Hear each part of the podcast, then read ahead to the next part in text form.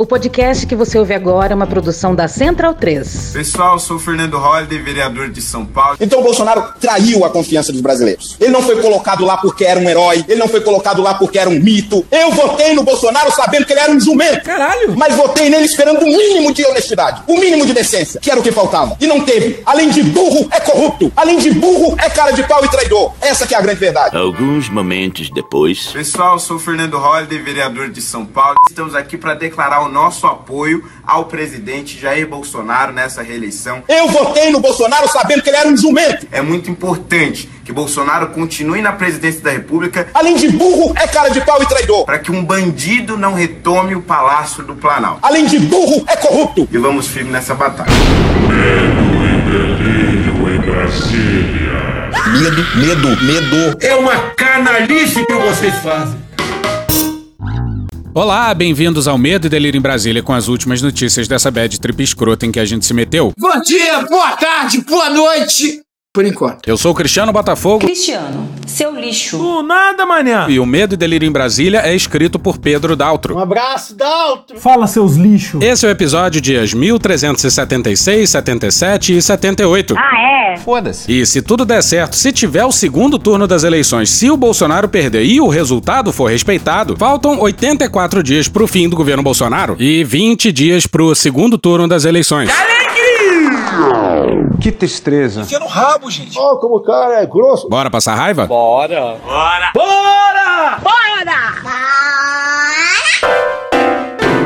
Superior Tribunal do Bolsonaro. Deram mais um salve lá em Brasília. É salve atrás de salve nesse governo. E vamos abrir, infelizmente, com uma entrevista do Mourão na Globo News. Bom dia! Vice-presidente e agora senador eleito. O Rio Grande do Sul se supera. Não quer ajudar, cara? Fica na tua. A gente é carioca, né? Não tem nem o que dizer. Vice-presidente Mourão, a gente viu nos últimos dias uma série de apoios ao ex-presidente Lula que tiveram como norte a discussão sobre a democracia. Isso aconteceu com o apoio de Simone Tebet, de economistas ontem que fizeram parte do Plano Real, por exemplo. O pessoal que fez o Plano Real tá fazendo L. Mas pro editorialista da Folha isso não basta. Teve um editorial da Folha problemático aí, depois a gente fala disso. Calma, por favor! E aí eu pergunto pro senhor. Seu largato, mama. O senhor vê um compromisso fundamental da democracia do presidente Jair Bolsonaro? Olha, eu tenho respondido essa pergunta muitas vezes, né? Por que será? Por que será, né? General? Olha o mesmo Mourão na Globo News em 2018. O senhor admite a possibilidade teórica de haver um autogolpe? Já houve em outros países, né? Aqui nunca houve. O general que tem o Ustra como herói. Coronel Brilhante Ustra. Meu herói. É um democrata? Porque o presidente Bolsonaro em nenhum momento é uma ameaça à democracia. O nosso governo nunca foi uma ameaça à democracia. Através do voto, você não vai mudar nada nesse país. Ah? Nada. Absolutamente nada. Eu fui do tempo que decisão do Supremo não se discute, se cumpre. Eu fui desse tempo. Não sou mais. Qualquer decisão do senhor Alexandre de Moraes, esse presidente não mais cumprirá. Democracia é um regime onde os direitos das minorias são garantidos, independente das escolhas da maioria. Maioria é uma coisa, minoria é outra. Minoria tem que se calar, circunvar a maioria. Acabou. E não é que o Mourão tá mentindo, não. Esse aí é o ideal de democracia dos... Nós somos plenamente comprometidos com aquilo que eu considero um dos pilares da civilização ocidental, que é, né, o sistema democrático. A gente já tava achando que vinha um... Qual é o paradigma do mundo ocidental? O modelo judaico-cristão. É a mais importante tradição do mundo ocidental é o cristianismo. Calma, relaxa. Os apoios que o presidente Bolsonaro está recebendo deixam muito claro que nós estamos, né, devidamente comprometidos com equilíbrio, harmonia dos poderes. E o Otávio Guedes foi bem. Parabéns, 2 milhões e meio de votos na primeira eleição. Todos esses votos apurados na urna eletrônica. Já que o senhor estava falando em democracia e pilares da democracia, o nosso sistema eleitoral, né, com urna eletrônica, é um dos pilares da democracia. O senhor confia na urna eletrônica? Otávio, eu confio tanto quanto todos os brasileiros têm confiado. É uma hipocrisia anistia generalizada. Lembrando que esse ataque brutal ao sistema eleitoral brasileiro nasceu em 2018 no Comando Militar do Sudeste. Entre os que atacam as urnas está o generalato brasileiro. Eu sempre fui muito claro, até hoje não existe, vamos dizer assim, uma prova contundente que houve algum tipo de fraude. E desde quando eles precisam de prova? Não temos prova. Não tenho prova. Não tenho prova. Não tenho prova. Pois é, até agora os malditos milicos ainda não falaram nada. Absolutamente nada. Absolutamente nada. Absolutamente nada. Absolutamente nada. Sobre o tal do relatório que eles iam fazer sobre a lisura do processo eleitoral. Alguém viu? Sentar na mesa. Por aí, em algum lugar? Cadê? Sentar na mesa. Mourão ainda disse-se orgulhado do sistema eleitoral. É um orgulho pro Brasil e é uma demonstração de que o Brasil é um país que está muito além de outros países do mundo. Tá querendo me enganar, é? Mas agora sim, vamos pro salve. Vice-presidente Mourão, isso que o senhor falou é bastante importante, porque o presidente Bolsonaro deu uma entrevista à revista Veja, em que ele fala da PEC, que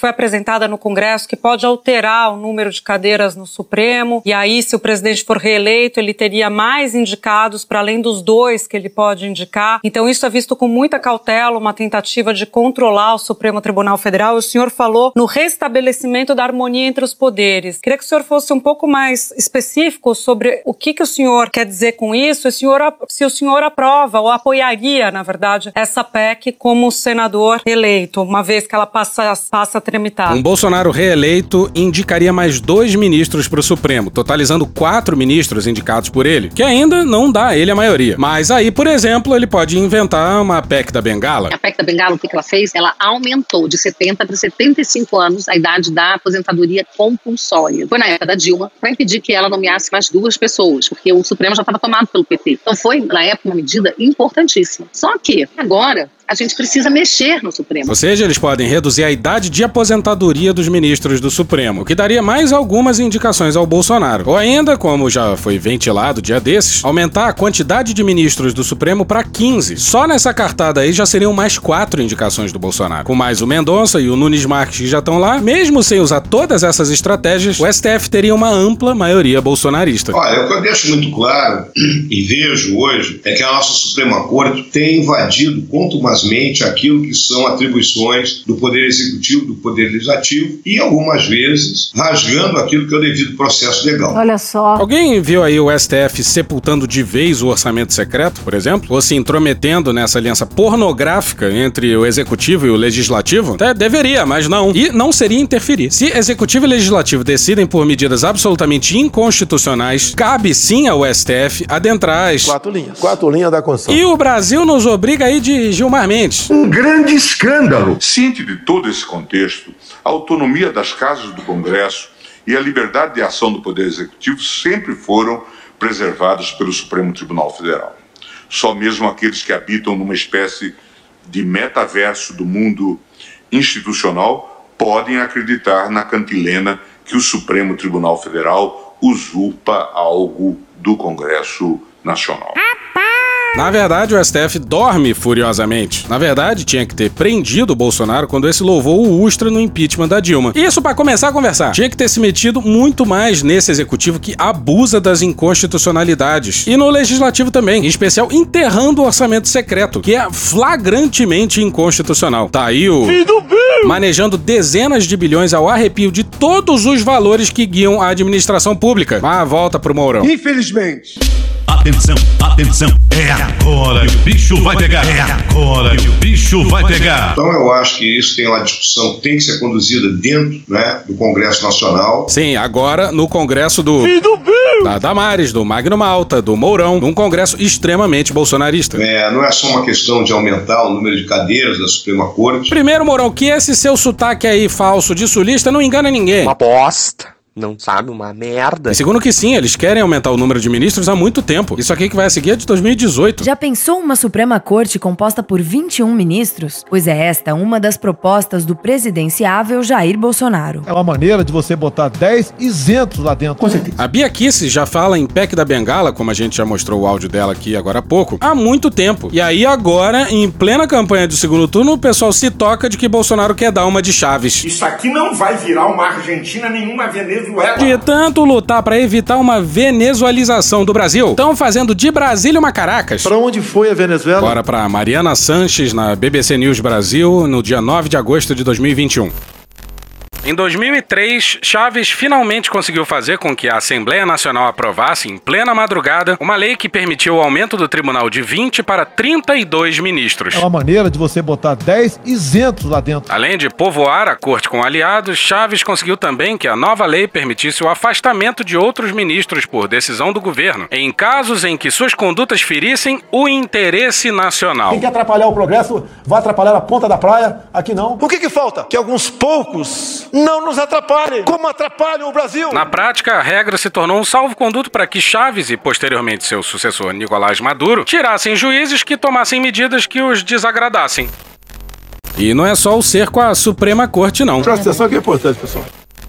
Abre aspas, Bolsonaro se cercou de militares. Essa conta irá para as Forças Armadas. Cria embates com outros poderes. Desacredita o processo eleitoral. A fraude está no TSE. Para não ter dúvida. Se nós não ganharmos no primeiro turno, algo de anormal aconteceu dentro do TSE. E tenta calar a imprensa. Cala a boca, não perguntei nada. Todas medidas tiradas do manual chavista, fecha aspas, afirmou a BBC News Brasil, Jorge Castanheda, ex-ministro de Relações Exteriores do México e professor da New York University.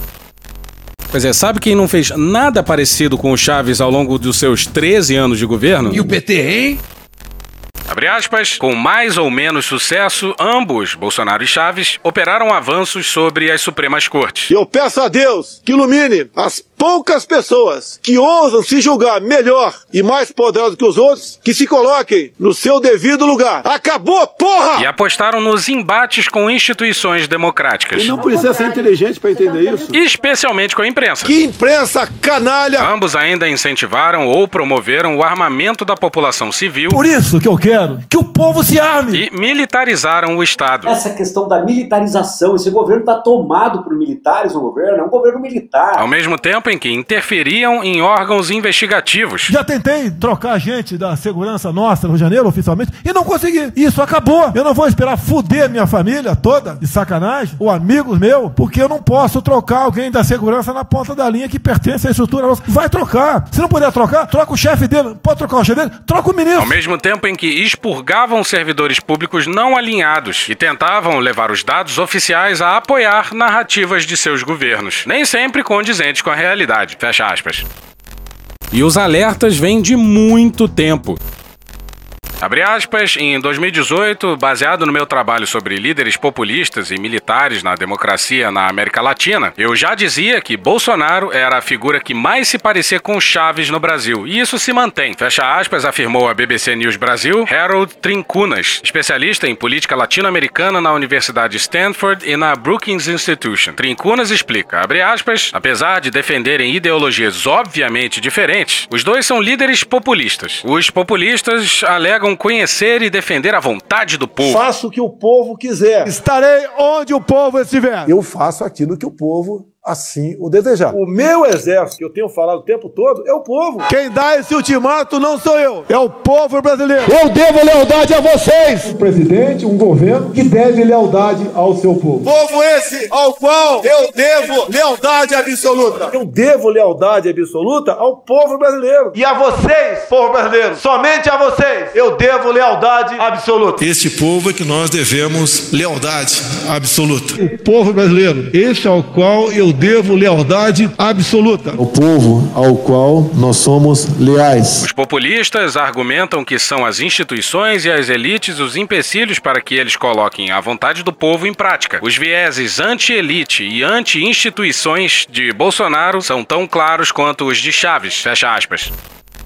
Pois é, dia desses, o Paulo Guedes... Tá enganando a rapaziada, Paulo Guedes... Disse que o Bolsonaro não é populista, mas popular. Até o Amoedo, de um partido que... É top, é moderno. Se tocou que Bolsonaro quer virar um Chávez. Rubens! Rubens! Rubens! E fez até um fio no Twitter anunciando ao Brasil seu espanto. Essa da... daí, seu corno, desça daí. Até o Marcelo Madureira tá apoiando o Lula e fazendo Lzinho com a mão. E eu não tô de sacanagem, vai procurar na internet. Mas volta pro Mourão. É, eu vejo que a gente tem que trabalhar em cima do que são as decisões monocráticas. Era o caso.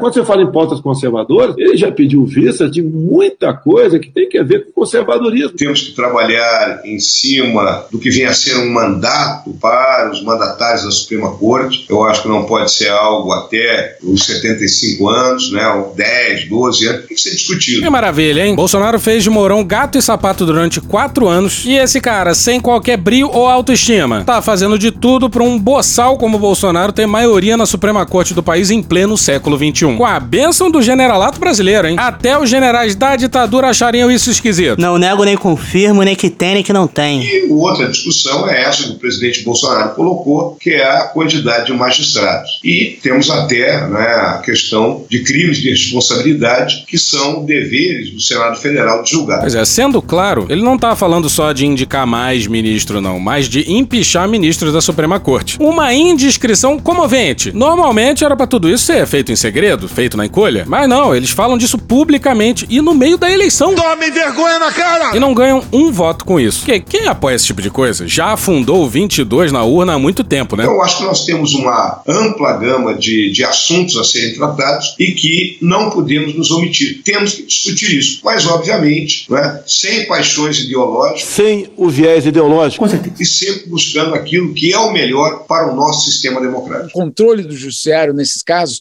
ele não serve, não é o fim.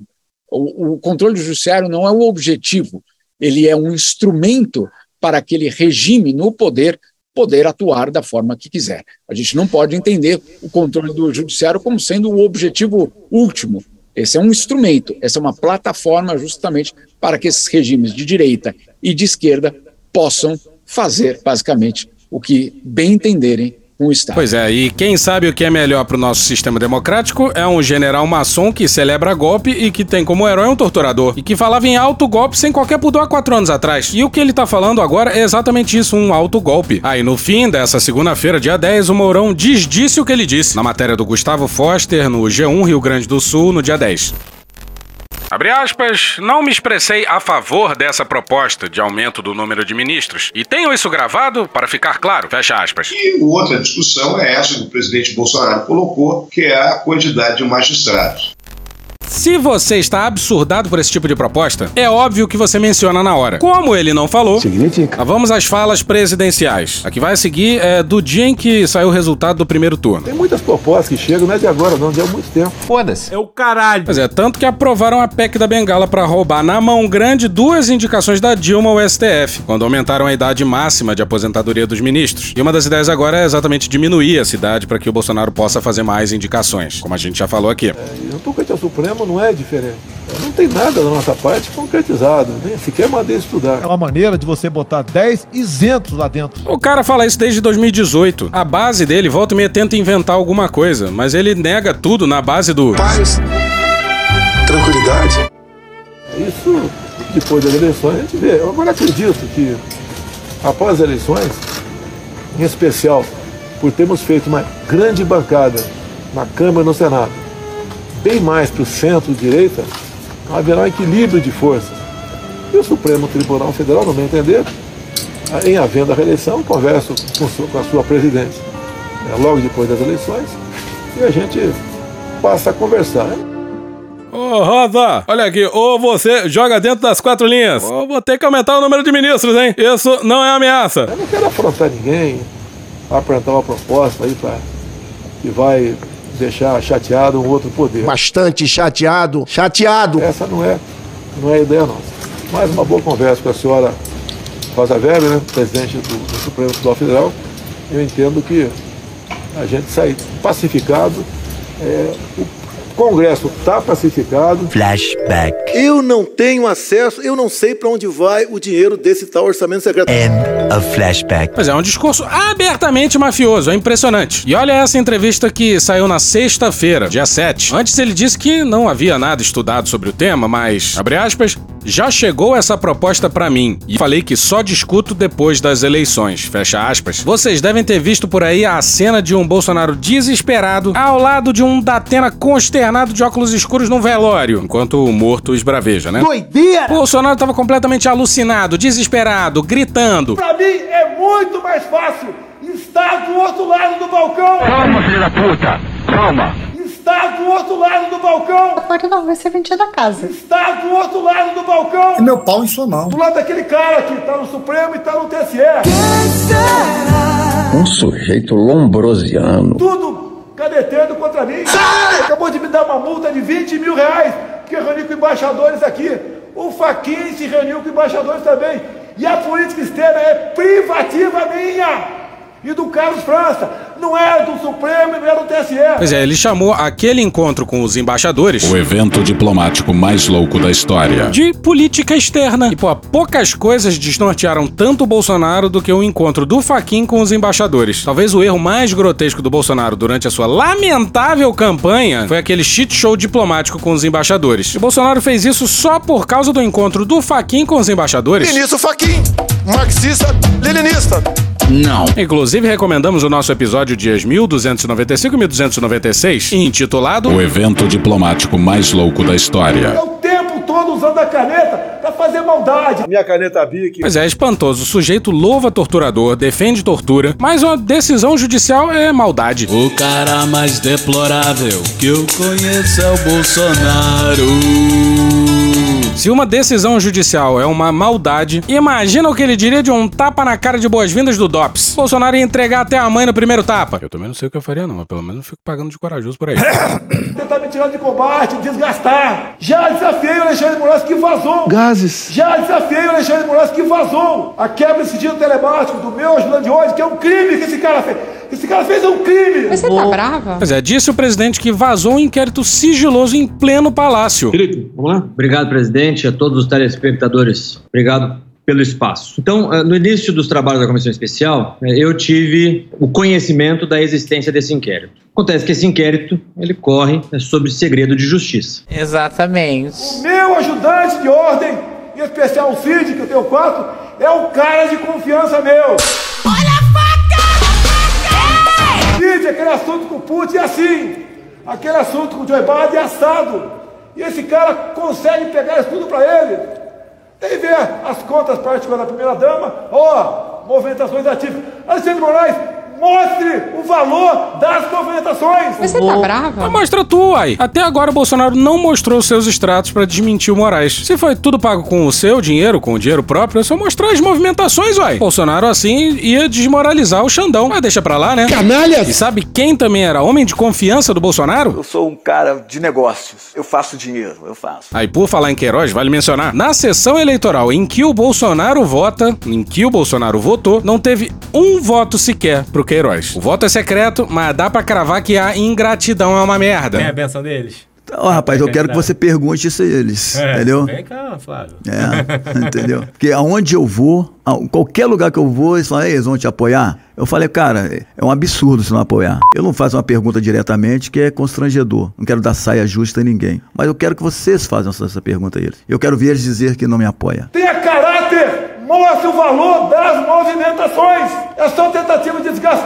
Isso é bem claro, Jair Bolsonaro. A minha esposa não tem escritório de advocacia. Mas você tá brava? Grandes merda ser advogado. A gente não entendeu bem o ponto do Bolsonaro, mas sabe quem tem escritório de advocacia mesmo sendo um político de carreira? É Flávio Bolsonaro! Quando disseram que a compra da sua mansão não batia com os seus rendimentos, ele disse que também recebia como advogado. Você fala que é um advogado. Mostra a verdade! Ele é forte, é durão, e é mau, e é grosso. Você tá ajudando a enterrar o Brasil por questão pessoal, não sei o qual, mas é pessoal. É particular. E esse desespero todo aí é porque horas antes o PT, na sua campanha eleitoral, tinha colocado o vídeo do Bolsonaro confessando ser quase um canibal. É pra comer, cozinha por 2, 3 dias e come com banana. E daí eu queria ver o índice sendo cozinhado. Daí o cara, se for, tem que comer. Eu falei, como? Como? E pode acreditar, o Bolsonaro reclamou e o TSE mandou o PT tirar o vídeo do ar. Vídeo que é só uma fala do então deputado Jair Bolsonaro para um vídeo do New York Times. Vai ver uma fala manipulada pelo próprio Jair! No domingo, dia 9, Bolsonaro fez mais uma live de 4 horas com um entrevistador bem bolsonarista. Você tem que conversar com o Senado também, a aprovação de nomes.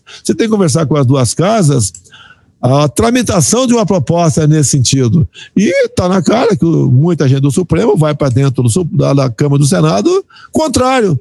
Porque se você aumenta o número de ministros do Supremo, você pulveriza o poder deles. Pois é, pulverizando o poder dos ministros do STF, Bolsonaro aumenta o próprio poder no STF. Não se trata de distribuição equânime de poder. O STF talvez a única instituição que falta pra ele aparelhar e chamar de sua. Eu ganhei! Aí, gente, na moral, se o Brasil reeleger Bolsonaro, o Brasil tem mais é que se fuder mesmo. Porra, Brasil, com sinceridade, Bolsonaro reeleger. É sacanagem. Eles passam a ter menos poderes. O presidente da República voltou a criticar Alexandre de Moraes e a conduta do ministro no STF. Não vamos ter censura para nada. Eu tenho certeza, Paulo, que após as eleições eu vou conversar melhor com o Supremo Tribunal Federal. Paz.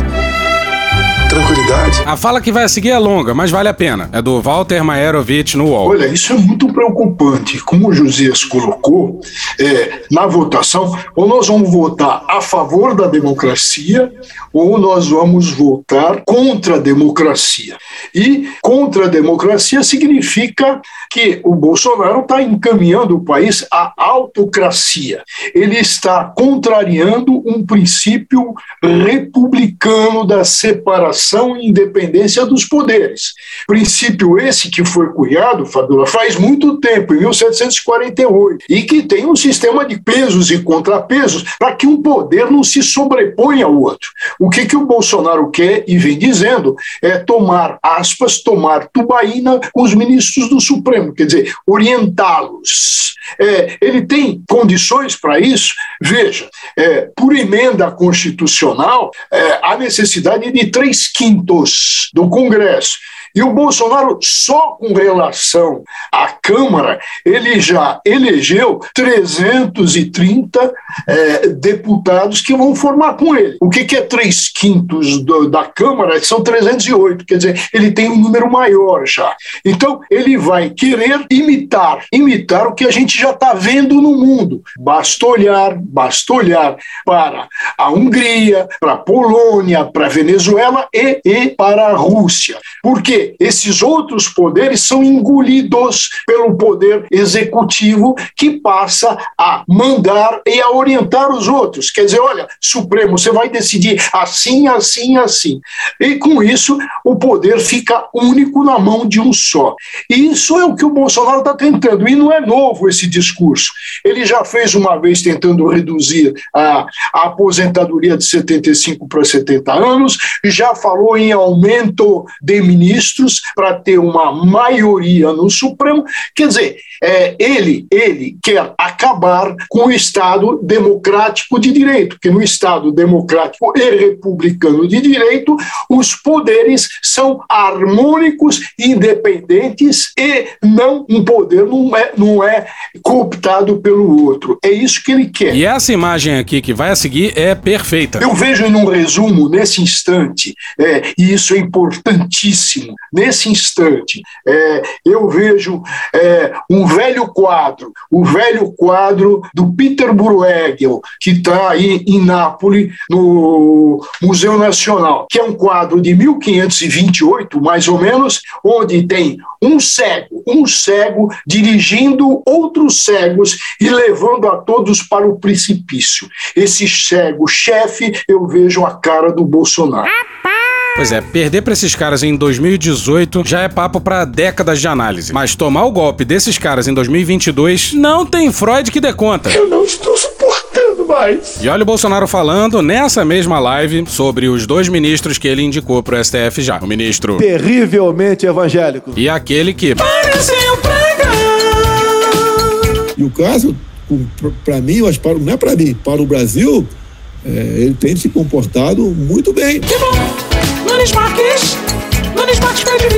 E reparou que ele mandou um pra mim, se tocou, e na sequência mandou um, não é pra mim, mas pro Brasil. Pelo amor de Deus, ele é muito burro! Alguns querem que ele levante a espada e grite Shazam lá dentro em alguns momentos. Ele faz a parte dele, de acordo com a sua consciência, entendimento, as pautas de econômica tá com a gente, entre tantas outras coisas. Não é que tá comigo. Ele tá com aquilo que eu conhecia dele no passado. De novo mandou um, tá com a gente, e depois se corrigiu e falou, não é que tá comigo. É muito burro! Atenção, atenção, é agora que o bicho vai pegar. É agora que o bicho vai pegar. O André Mendonça veio na cota do evangélico, que eu tinha esse compromisso, eu não podia. Agora, para estar agindo a reeleição, como é que eu entrar numa igreja evangélica? Você prometeu um terrivelmente evangélico e não botou lá um evangélico. Eu não teria clima para uma possível reeleição. Caralho! Pois é, o presidente da República tá confessando que indicou um ministro terrivelmente evangélico pro STF de olho na reeleição. Sem o viés ideológico. Que pensou em não indicar, mas aí os pastores colocaram a faca no pescoço do Bolsonaro. Olha o Malafaia na época reclamando que o Palácio não trabalhava por Mendonça. O povo abençoado do Brasil é inacreditável. Ministros de Bolsonaro, cujo gabinete fica no Palácio do Governo e são ministros políticos, são contra a indicação de André Mendonça para o STF? Quero reafirmar peremptoriamente, nós não indicamos líderes evangélicos André Mendonça. O presidente nos perguntou se ele era alguém terrivelmente evangélico. A indicação é do presidente Jair Messias Bolsonaro.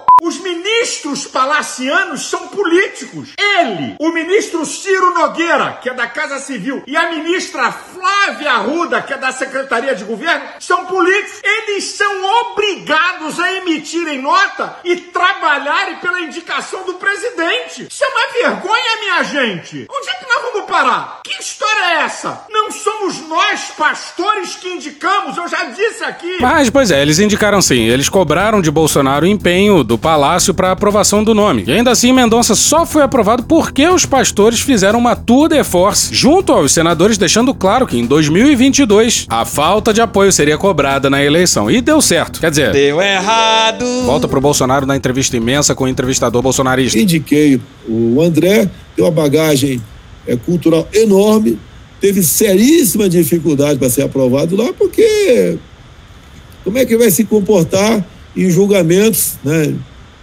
da Lava Jato, ele é perdido por aí. Conseguimos aprovar, foi a menor votação, eu acho que foi a menor votação da história do Brasil lá para dentro. Fez a sua parte. O compromisso dele comigo, nem precisava ter compromisso, ter feito um julgamento. Sim, o compromisso dele comigo. Lembra de onde você veio? Lembra de onde você veio e aonde que você chegou. É as pautas de economia, pauta de costume, entre tantas outras coisas, eles agirem com absoluta isenção. Tem feito isso, de vez em quando dá uma escorregadinha aqui, acolá, mas como um todo, né? Eles se comportam com aquela pessoa que eu tenho dito, que tomava tubaína comigo. O Cássio, sim, tínhamos uma certa amizade, nos encontrávamos mais no passado do que depois que ele chegou ao Supremo. O André nem se fala. Ele foi ministro meu da Advocacia Geral da União, sim, e depois da Justiça, tá? Perfeitamente afinado. Eu sei, qualquer coisa chega para o André votar, se eu não converso com ele, eu já sei qual vai ser o voto dele, tendo em vista essa afinidade que tenho com ele. Bolsonaro não cansa de humilhar o Mendonça, reparou? Cruel! Muito cruel! E nem a campanha do Bolsonaro entendeu esse salve dele. Valdo Cruz, no G1, no dia 10. Interlocutores do presidente Jair Bolsonaro avaliaram ao blog que foi um erro político grave do candidato à reeleição fazer novas ameaças ao STF. Reservadamente, um assessor de Bolsonaro disse ao blog que, para ultrapassar Lula, Bolsonaro precisa buscar o voto do eleitor moderado, que se considera de centro e que se posiciona contra ameaças à democracia e às instituições. Abre aspas, é um erro político grave. Ele se entusiasma porque seus seguidores gostam desse discurso. Mas isso não dá nenhum voto a mais. Tira, fecha aspas, afirmou esse assessor.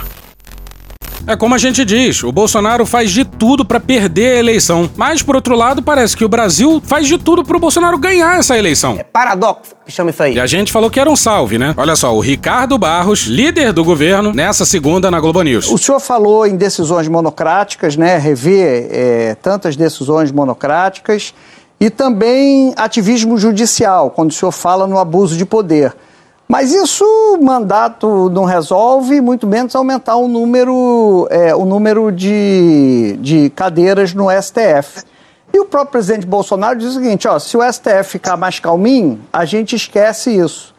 Então cheira mais a uma chantagem do que efetivamente a correção desses problemas que o senhor citou, não? Não, cheira mais a uma necessidade de enquadramento do ativismo do judiciário. É golpe. E voltamos a dizer que indiscrição comovente. É tudo escancarado sem qualquer pudor. Lembrando que esse aí é o líder do governo na Câmara. O mesmo cara que já disse isso aqui. Eu, pessoalmente, defendo nova Assembleia Nacional Constituinte para que possamos refazer a Carta Magna e escrever muitas vezes nela a palavra deveres, porque a nossa Carta só tem direitos. E que talvez tenha sido a pessoa do governo que tenha dito que vai seguir da forma mais clara possível. Ele queria enfrentar o vírus, alcançar logo o pico da curva para que haja 60% da população infectada com anticorpos e aí acaba a epidemia. Então o Brasil tem que voltar na normalidade imediatamente. Alguns vão morrer. Lamento. Ah, volta pro Ricardo Barros do presente. É isso. Não tem... acabei de falar antes da sua pergunta, Otávio, que o ambiente é que define a possibilidade da mudança. Pois é, mais discurso mafioso, porque, ao que parece, estava pouco de discurso mafioso. Na conversa com a Rosa, o Bolsonaro vai chegar com uma faca com o nome dela gravado também. Mais pra camisa do Corinthians, vai tentar pra meter uma faca lá, Bolsonaro, né? Perfurada pra ele. Quando fui levar a faca pra ele, ficou meio apavorado. Não, fica tranquilo. Não ligue, mas tem uma falha no áudio do Ricardo Barros na fala que vai seguir. Então, se o judiciário permanecer neste nível de ativismo político, decisões tomadas por gostar ou não de um determinado governo, ou por querer ou não ter mais poder, ou por pensar numa ditadura do judiciário que acham que pode ser alcançada, isso vai ter reação do poder legislativo de forma muito severa. Então, estou claro para mim que o que nós estamos discutindo é uma reação ao ativismo político do judiciário, né? Esse inquérito da fake news, por exemplo, tem 3 anos e tanto, prorrogado, não chega a nada, mas também não termina. Isso é ativismo político. Né? O posicionamento de ministro do Supremo relativamente ao governo Bolsonaro é ativismo político também. Né? Então, se continuar o ativismo político, vai haver reação do Congresso, porque houve o ativismo político, não é porque o sistema é bom ou ruim. Pois é, o salve foi dado. A única forma possível de fechar esse tópico é com a Cecília. A gente tá fudido. A gente tá muito fudido. Vale tudo. Depois do governo Bolsonaro, não vai mais haver crime eleitoral possível. Sou ousado! Geralda Doca, no dia 8, no Globo. Na primeira semana do segundo turno, o governo anunciou uma medida econômica por dia para alavancar a campanha de reeleição de Jair Bolsonaro. Vale tudo! Vale tudo! Vale! Vale tudo! Vale! Vale tudo! A iniciativa atende a um pedido do presidente, que horas após o resultado das urnas, cobrou empenho eleitoral de ministros e secretários. Pois é, empenho eleitoral de pessoas que recebem dinheiro público. E daí? Lamento.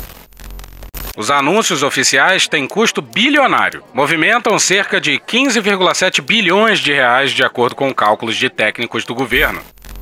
E Paulo Guedes aplaudindo. Atenção, Paulo Guedes!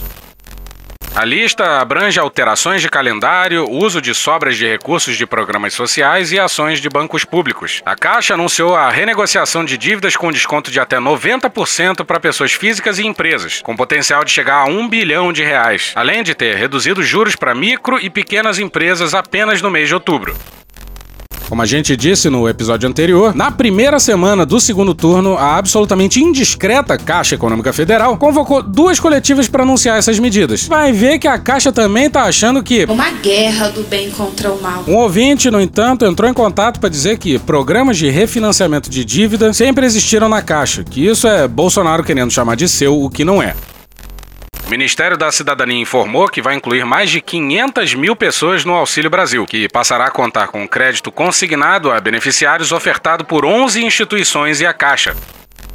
Consignados que nem os grandes bancos que praticam a agiotagem legalizada toparam. Para se ter uma ideia, antes não tinha teto para os juros do consignado descontado diretamente do auxílio. Muito cruel! Aí o governo colocou um teto, e o teto é obviamente absurdo. A taxa é maior que quase todos os empréstimos cobrados por aí. Só perde para cartão de crédito e cheque especial. Deixa cada um se fuder do jeito que quiser. É tudo tão grotesco que os bancos, mesmo com a adoção de um teto, continuaram de fora. Os agiotas legalizados estão constrangidos. E a gente só diz isso porque o spread bancário no Brasil é um absurdo.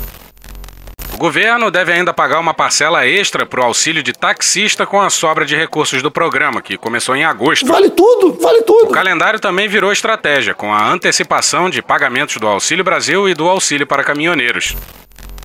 Sim, o pagamento vai ser a poucos dias da eleição. Antes seria pago só após o segundo turno. Virou putaria. Putaria? A putaria tá aqui. E eles inventam coisas inacreditáveis.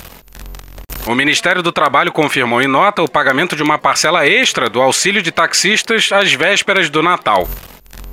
Pois é, anunciou em período eleitoral. Aí lembra do Bolsonaro prometendo auxílio de 600, mas entregando a lei de diretrizes orçamentárias só com 400 e alguma coisa? Pois bem, precisamos falar de novo do... e do Bill! Yander Porcela no dia 6 no Estadão. Em encontro com deputados eleitos no Palácio da Alvorada, o presidente Jair Bolsonaro voltou a dizer nessa quinta-feira, dia 6, que conversou com o presidente da Câmara, Arthur Lira, sobre uma proposta de taxação de dividendos para bancar o Auxílio Brasil de R$ 600 reais de forma permanente. Dividir riqueza e renda? Alguém conhece algum empresário socialista? Algum empreendedor comunista? Alguns querem que eu taxe grande fortuna no Brasil? É um crime agora ser rico no Brasil? E retomamos o apelo. Alguém por aí viu um idoso meio confuso, gritando coisas por aí? Sentar na mesa! Wesley Galzo, no dia 6, no Estadão. O teste pedido pelos militares nas urnas eletrônicas confirmou que não houve fraude no resultado das eleições. Eu tô passada, chocada. O TSE revelou ontem que foram 2.044 eleitores que participaram do chamado teste de integridade, realizado pela primeira vez esse ano, e que atestou que o voto digitado na urna coincidiu com o que ficou gravado no equipamento. 5 dias depois das eleições, esse é o segundo relatório que atesta a confiabilidade das urnas. O Tribunal de Contas da União falar, teu cu. Teu cu! Teu cu! Fez uma apuração paralela e também concluiu que o resultado oficial da apuração seguiu os votos depositados nas urnas. Pois é, a gente soube disso pelo TSE e pelo TCU. Os militares ainda não falaram um maldito ai. Pau no cu do mudo, pau no cu do mudo. Lembra da apuração paralela que seria feita no Comando Cibernético de Defesa com vários militares mobilizados Brasil afora? Até o momento, no entanto, o Ministério da Defesa não se pronunciou sobre qual foi o resultado da sua fiscalização.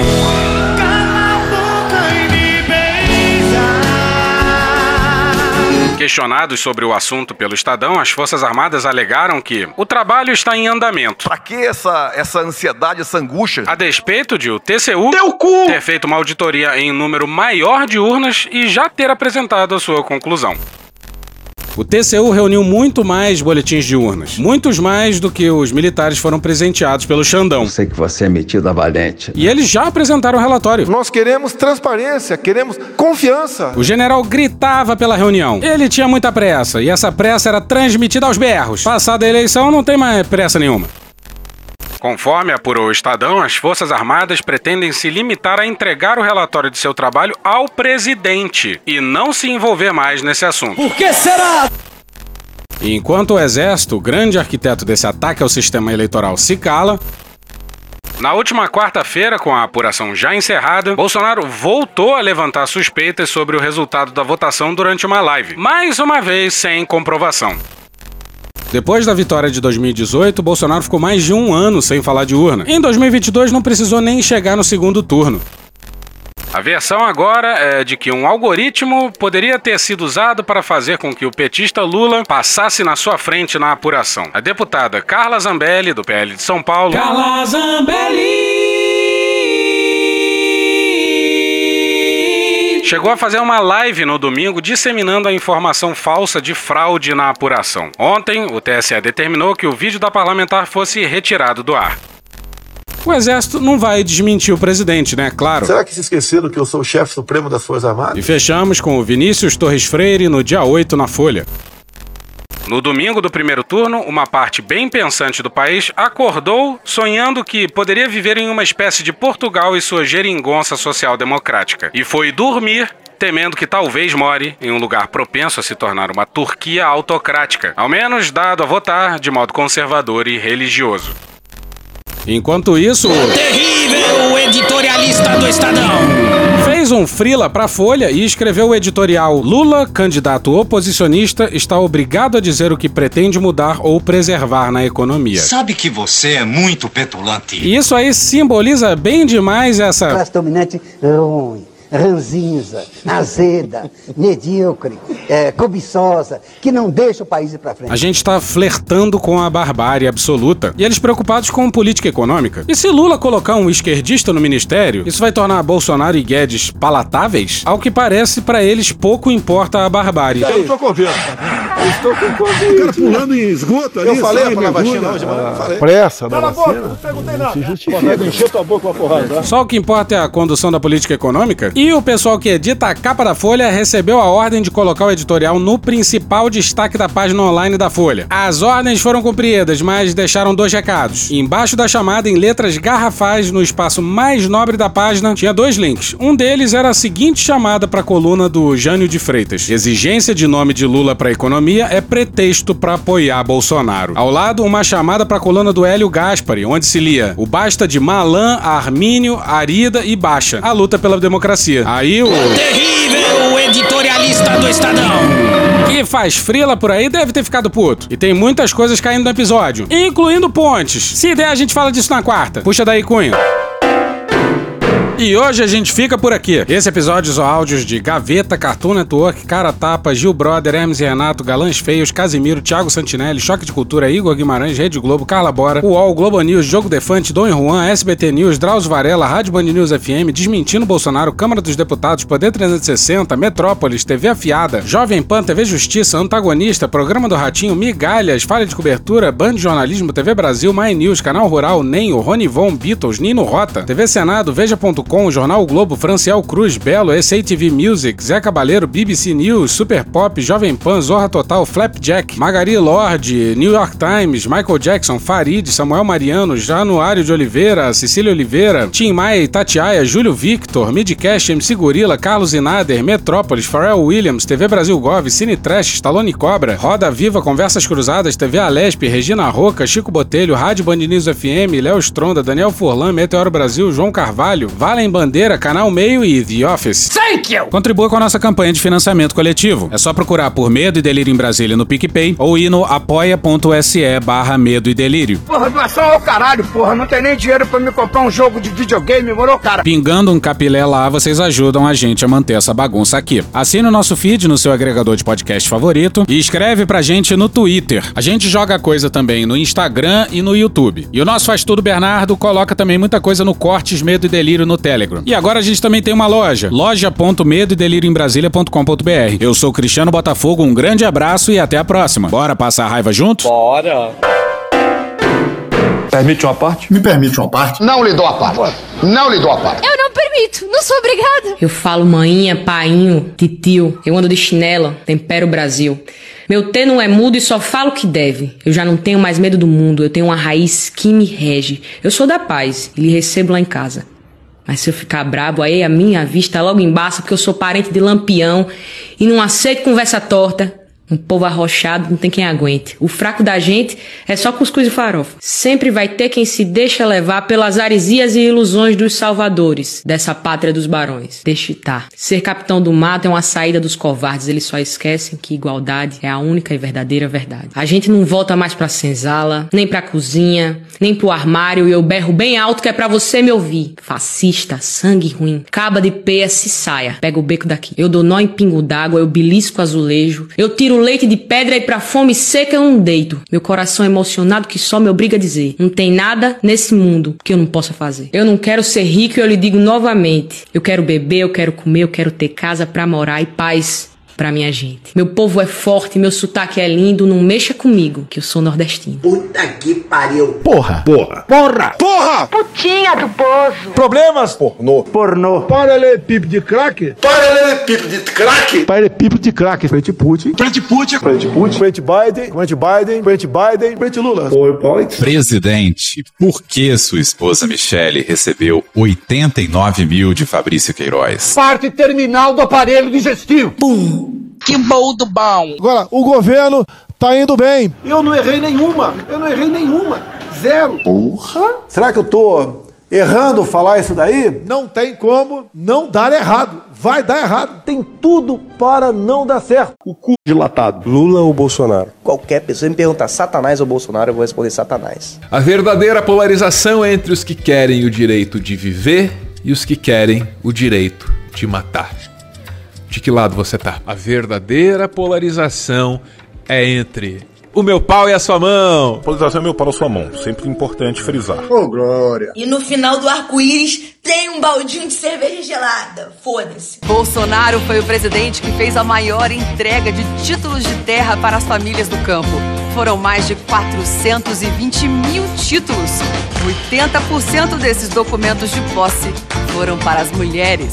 O governo Bolsonaro, de fato, está distribuindo muito título. Tem uma mentira grande aqui, porque a questão não é a distribuição do título. Você faz a distribuição do título, isso está tudo na Constituição de 88, tá? Primeiro você tem que desapropriar terras, que são terras improdutivas. O que o centro e a esquerda, durante a Constituição, queriam, a turma que era do PSDB, eles queriam fazer uma reforma agrária muito mais agressiva no Brasil. Acabou saindo essa reforma agrária em que você só pode fazer a desapropriação das terras improdutivas. Jogo jogado. Então você tem que localizar, o governo tem que localizar as terras improdutivas, desapropriar. A partir do momento que você desapropria, você seleciona as famílias que vão ser assentadas, você assenta as famílias, elas ficam ali durante um determinado tempo, assentadas naquelas terras que foram desapropriadas, aí você titula. O que o governo Bolsonaro não faz? Ele não procura terras que são improdutivas, ele não assenta famílias. Aí tem aquele bando de famílias que já estão assentadas, elas já estão ali, tipo, no arco final, é só distribuir o título. Isso o governo Bolsonaro fez, porque é obrigação, ele não tem escolha que não fazer isso, é a lei. Então, ele está fazendo uma propaganda aí, eu assento... Ele não está fazendo reforma agrária, ele está cumprindo a lei, mas ele não está fazendo o trabalho difícil de antes. Não dá para dizer que é liberal e votar em Bolsonaro. Não é à toa que os grandes nomes do liberalismo brasileiro, grandes mesmo, estão todos declarando voto em Lula. Pércio Arida, Edmar Baixa, Pedro Malan, Armínio Fraga, Helena Landau e, claro, Fernando Henrique Cardoso. Eles entendem o que está em jogo. Acabou!